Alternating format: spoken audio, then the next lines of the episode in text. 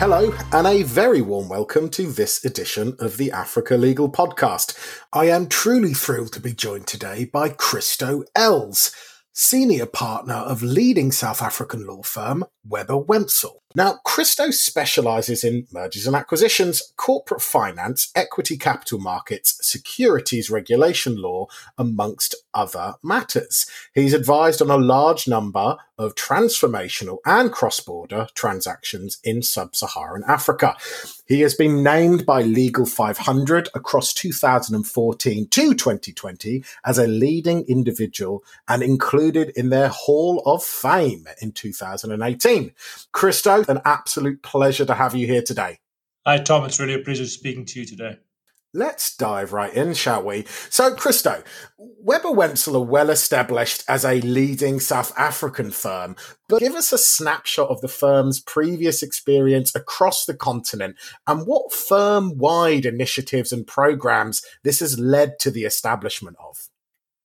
Yeah, thanks, Tom. So, Webber's was established in South Africa about now 152 years old. So you're quite right; it's a very established South African firm. But done work on the rest of the continent probably for the last 50 years, and you know we've been in a privileged position to advise large South African corporates and internationals, you know, as they expand into the continent. You know, for example.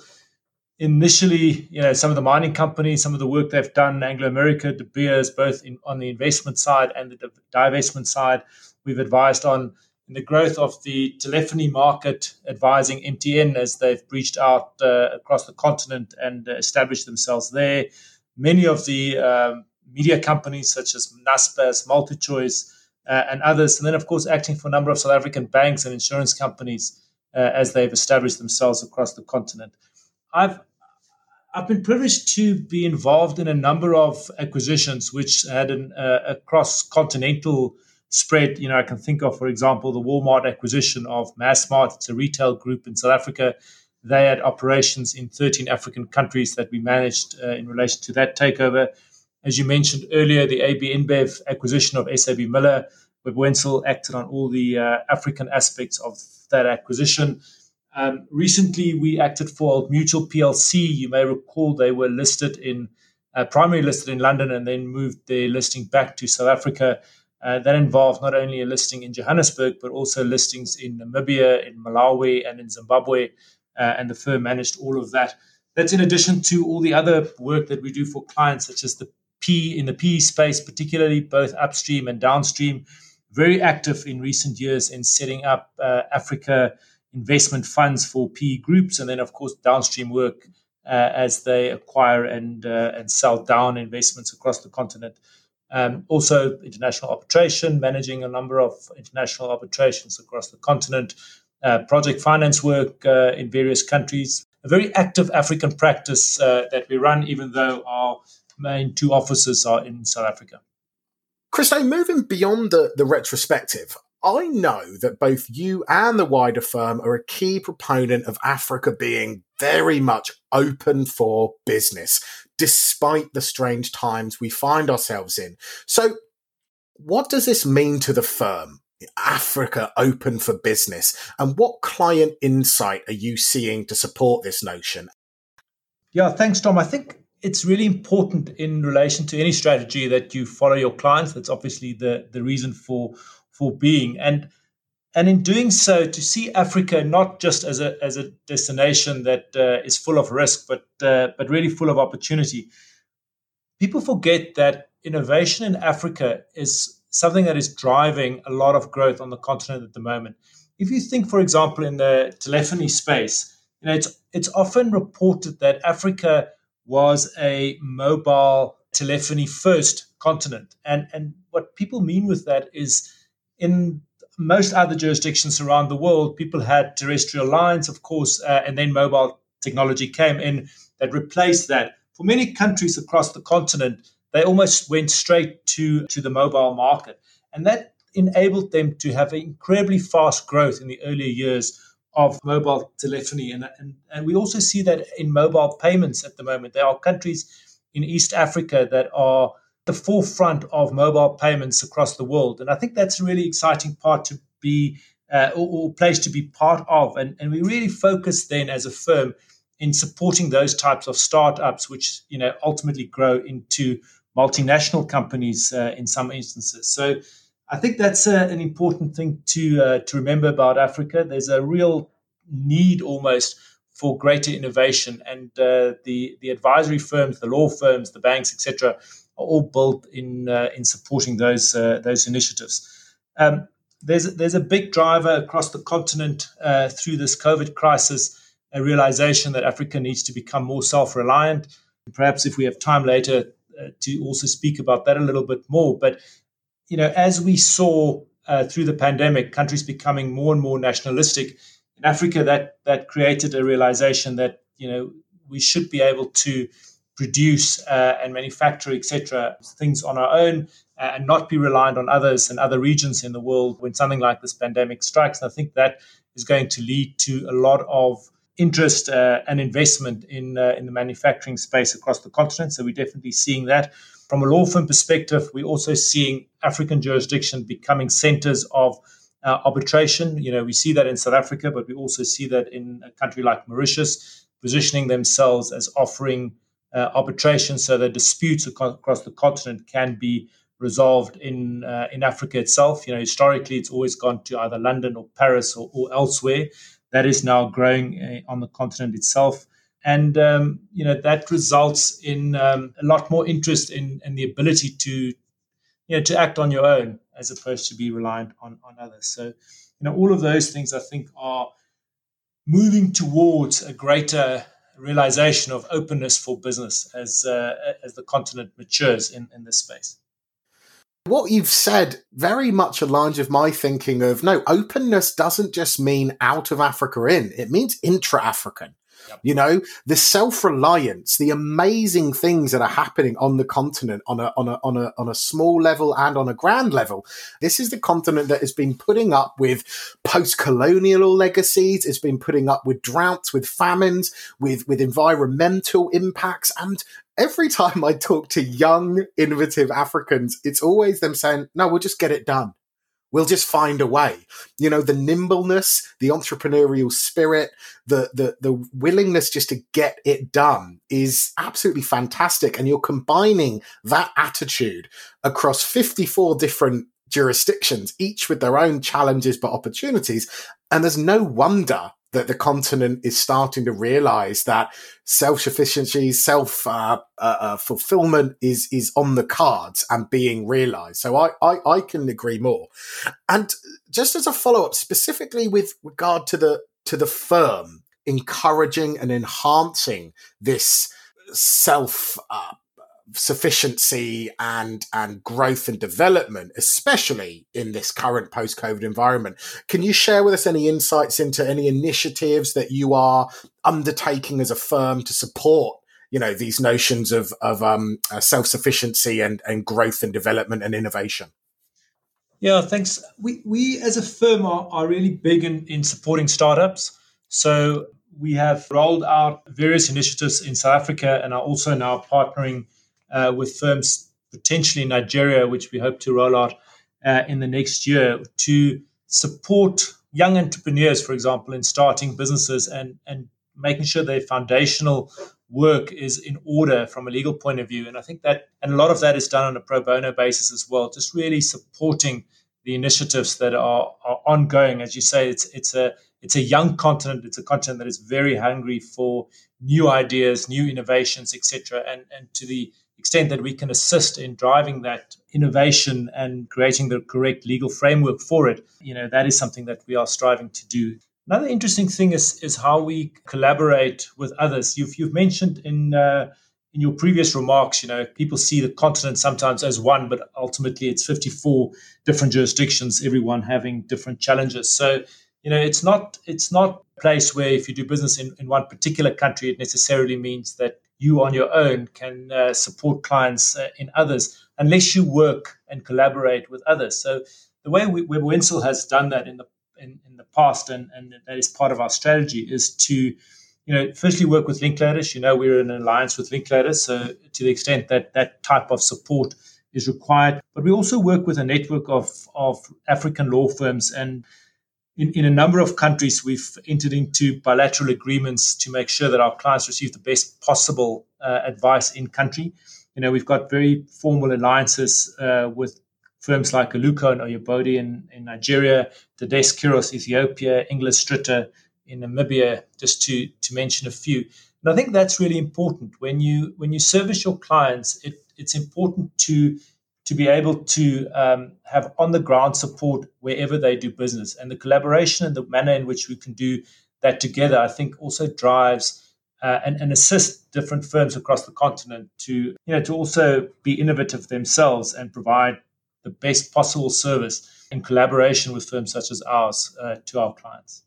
No, I'm I'm absolutely in agreement. I'm a big believer in in collaboration and you know recognizing that uh, supplemental skill sets and expertise in different jurisdictions is just there to enhance your overall offering rather than compete or, or clash with it. Now, moving on, much is being made of the potential of the Africa Continental Free Trade Area to turbocharge Africa being open for business, particularly for intra African trade. Now, both Africa Legal and Webber Wentzel are firmly committed to this line of thinking to the extent that we are partnering to produce must have content, information, perspectives, all delivered via a digital content series. So tell us a little bit more about the overall aims and ambitions of our content series and what our audiences can expect uh, from this series and how they can benefit. Yeah, thanks, Tom. That's a, great intro into into that. I think the uh, the change that is coming in future, you know, in future years through the African Free Trade Agreement is really going to change perceptions of business within the continent. And you know, as a firm, uh, we're really excited about it. This will create, you know, when adopted by by all countries across the continent, will create the largest free trade zone in the world, and that is really, really exciting. And you know, as a firm, we um, you know, we've been lucky that, you know, when sanctions against South Africa ended in 1994 with the democratic elections, it was really at the cusp of the negotiations that changed the uh, the GATT uh, system to the World Trade Organization. So, you know, we were we were there at uh, at the right time, and that enabled us to to have real experts in international trade, and through that, you know, work ultimately on a AGOA, the African Growth and Opportunity Act, uh, uh, assisting governments and private companies, of course, in in taking advantage of and, and becoming compliant with that act and supplying, for example, goods uh, in, in, that instance across uh, uh, into the US, etc. And I think this agreement will not only be good for trade, but also assist in you know services, e-commerce, IP, the um, disputes across the continent that I spoke to earlier, enforcement of that, trade finance, etc. So there's there's a whole host of things across the continent that, that I think is really ripe for assistance through this this African free trade. And and it's really fantastic that we are able to partner with Africa Legal uh, in launching this kind of podcast series to talk about some of these initiatives and the um, kind of the roles they will play. So you know, throughout the series that is is coming, you know, we'll provide some insights on the roles of key players, for example, the development finance institutions and what role each of them are playing and, and what's important uh, for clients uh, to understand. We'll talk a little bit about the, the act itself, the framework of it, what the key ambitions, how it will work. Uh, we can explore some investment protection, uh, dispute resolution, proposed mechanics that is set out in the agreement. And, you know, not only from uh, you know the current perspective, but also trying to find uh, experts in different regions uh, and, and, giving clients a bit of a regional perspective. Uh, and, and also our alliance firms will make part of this as well to give insights into you know what the perception of, of the uh, agreement will be in East Africa, in West Africa, etc. So it's a really, really exciting uh, initiative that we are doing together. So cannot wait for that, and that should be launched in in the coming weeks. Well, I tell you, you know, we've been busily working away in the background, producing content, filtering things out, and it's already been, I'm going to say fun. I know that that word doesn't get to be used a lot when it comes to content series, but this this is transformational stuff that's happening. Yeah. And what I love about this content series is, you know, we, we were in total agreement at its inception. We said, okay, this isn't for trade nerds. You know, this is practical yeah. business, insightful, innovative, exciting stuff. And we want all the content we produce to be that. You know, it it's there to make us think and to tease ideas and to yeah. expand upon context rather than anyone that goes, right, now we're on page one of 2000 of our highly technical analysis of every word of text. You know, we're going to link to things that allow our listeners and readers to do that. But rest assured that this is all about those hard business outcomes because as every single point we've made in this podcast alludes to, as legal advisors, whether we're in house or in a law firm, this is about giving advice that facilitates business, not giving legal advice in isolation. So, already having a lot of fun pulling things together.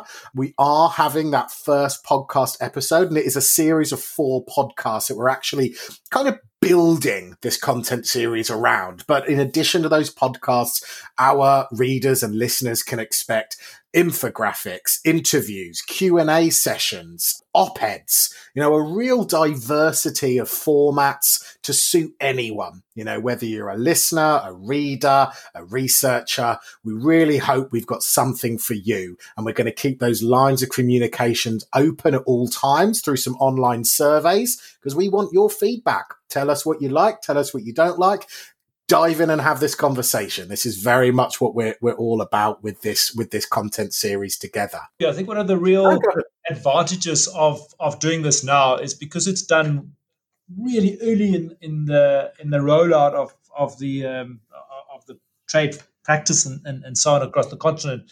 It, it really helps us together in a way shape the conversation around it. Uh, and that's why I think it is so important for listeners to, you know, also give their views as to what they would like us to talk more about, you know, or give more information about, etc. Because the whole continent is really at the infancy of discussing these issues and making sure that policy across governments uh, on the continent are shaped by those conversations. And I think that's a really exciting place to be. We yeah, exactly. We want people to bang the drum on this, and we want to provide a, a really big drum. to be quite blunt about it, you know, we we would love if this was allowing us to actually formulate ideas on things that can be, you know, turned into policy. Whether it's individual business policies, whether it's um, you know, the kind of products and services that Webers can produce on the back of it, or any one of your network firms across Africa, or you know, if we're dreaming big, let's see whether this could be, you know influencing on a governmental or a supranational level, um, the only way that we're going to do that is having consensus and ideas uh, delivered to us, and that's exactly what we hope this this series leads to. So, I mean, look, there, there is so much for your clients and our audiences to look forward to in the coming months. But let, let's turn to your personal perspectives for some closing words. We've delved into what the firm's Pan African capabilities and experiences mean as to client benefit. But what personal development and positives do you draw from being involved in and exposed to such a wonderfully diverse range of clients, jurisdictions, and opportunities across the continent? I mean, in a nutshell, what does it mean to Christo Els to be a modern African lawyer? I think, you know, Africa is in my blood. And for me, that means, you know, a true love for this continent and a, a real desire to try and help to contribute to its success. And as a lawyer, and in particular in the position that I am, you know, it's trying to continually create and increase the connectedness uh, across businesses, across people, and, and others across the whole continent, and, and really assisting and selling that potential that Africa really has to uh, to the rest of the world that are perhaps not you know as alive to those possibilities uh, as we that live here are. So uh, it, it really is a privilege to be in that position and you know to be to be able to connect with people uh, from such a diverse uh, continent, even though we're all African. Uh, it really is diverse, and and that's that for me is a is a a real pleasure and a privilege. And you know, every day that I practice in, in this jurisdiction, I'm reminded of that. Um, you know, for others, it may seem like you know a lot of challenges, and and and of course they are, but uh, it really is also opportunity when you see it and and you find ways to grasp it. And I think you've hit the nail on the head. You know, it it it's about being a facilitator for overcoming challenges and realizing potential. And I've alluded to it earlier in this podcast, but lawyers and law firms really are uniquely placed to do that. And it's been great to talk with you today and hear some practical evidenced examples of how that works and how that can really lead to positive change. So Christo, that does bring us to time. I am very sad to say, but um, you know, I want to thank you once again for for joining us today. Thank you for the opportunity, Tom. It, uh, it was my pleasure. And as always, a very big thank you to all of our listeners. Now, if you are new to the Africa Legal podcast, please do peruse our back catalogue of now 33 episodes, which is available on your preferred podcast provider, this being Spotify, Apple Podcast, or SoundCloud, all of which are linked in each episode description. And also, don't forget to visit us at africalegal.com for all the news, views, and insights that improve your life as a modern African legal professional. So, without further ado, I will sign off. I have been Tom Pearson, and this has been the Africa Legal Podcast.